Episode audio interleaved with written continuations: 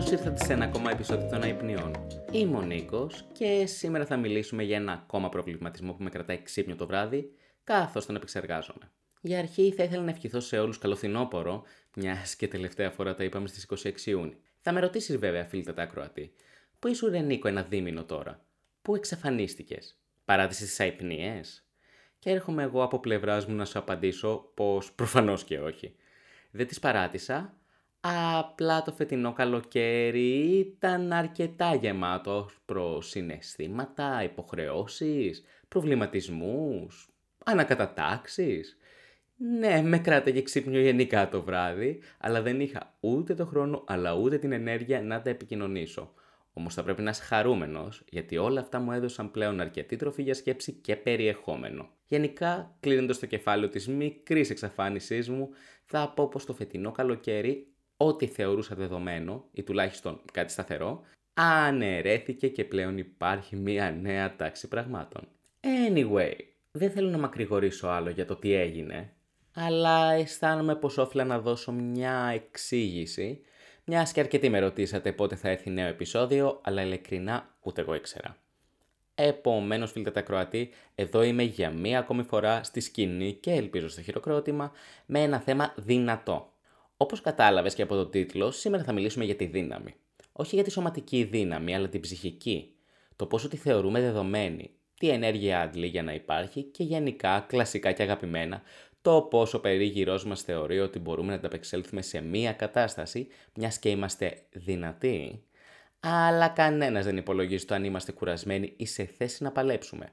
Επίσης, ένα μεγάλο θέμα είναι και το fake it until you make it, δηλαδή να προσπαθείς να προσποιηθείς ότι μπορείς ή έχεις τη δύναμη να κάνεις κάτι, χωρίς να μπορείς, τη δεδομένη στιγμή ή γενικά. Πας και τα καταφέρεις.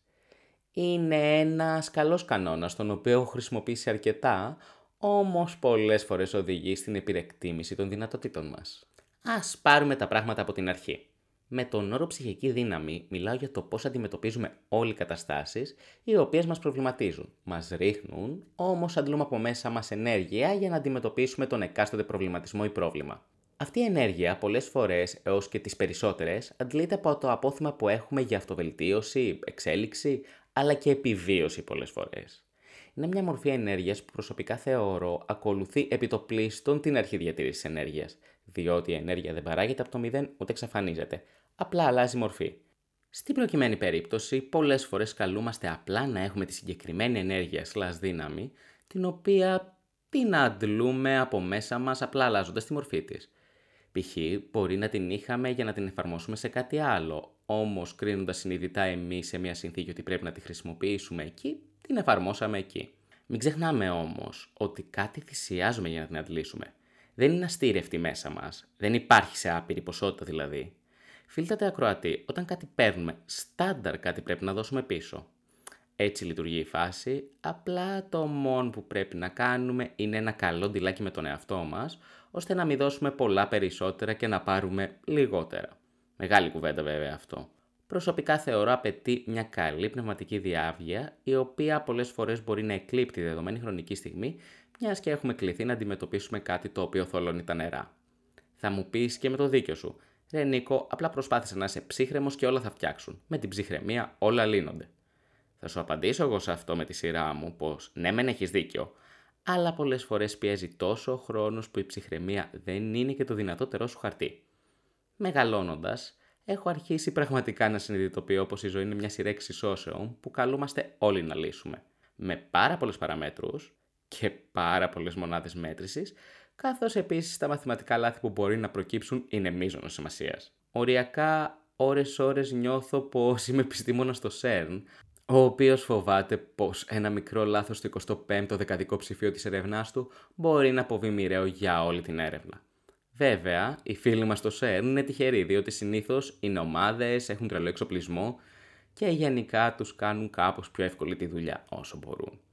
Η ζωή από την άλλη δεν είναι έτσι, αλλά μοιάζει κάπως.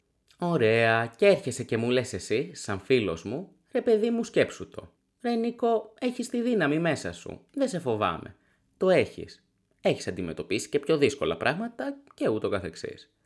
Θα σου απαντήσω πολύ απλά σε αυτό. Μερικές φορές απλά δεν μπορείς.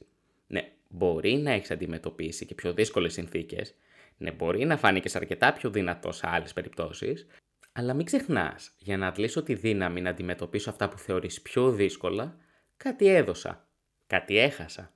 Ναι, μεν πήρα και κέρδισα πράγματα, αλλά υπήρξε φθορά. Υπάρχει κούραση.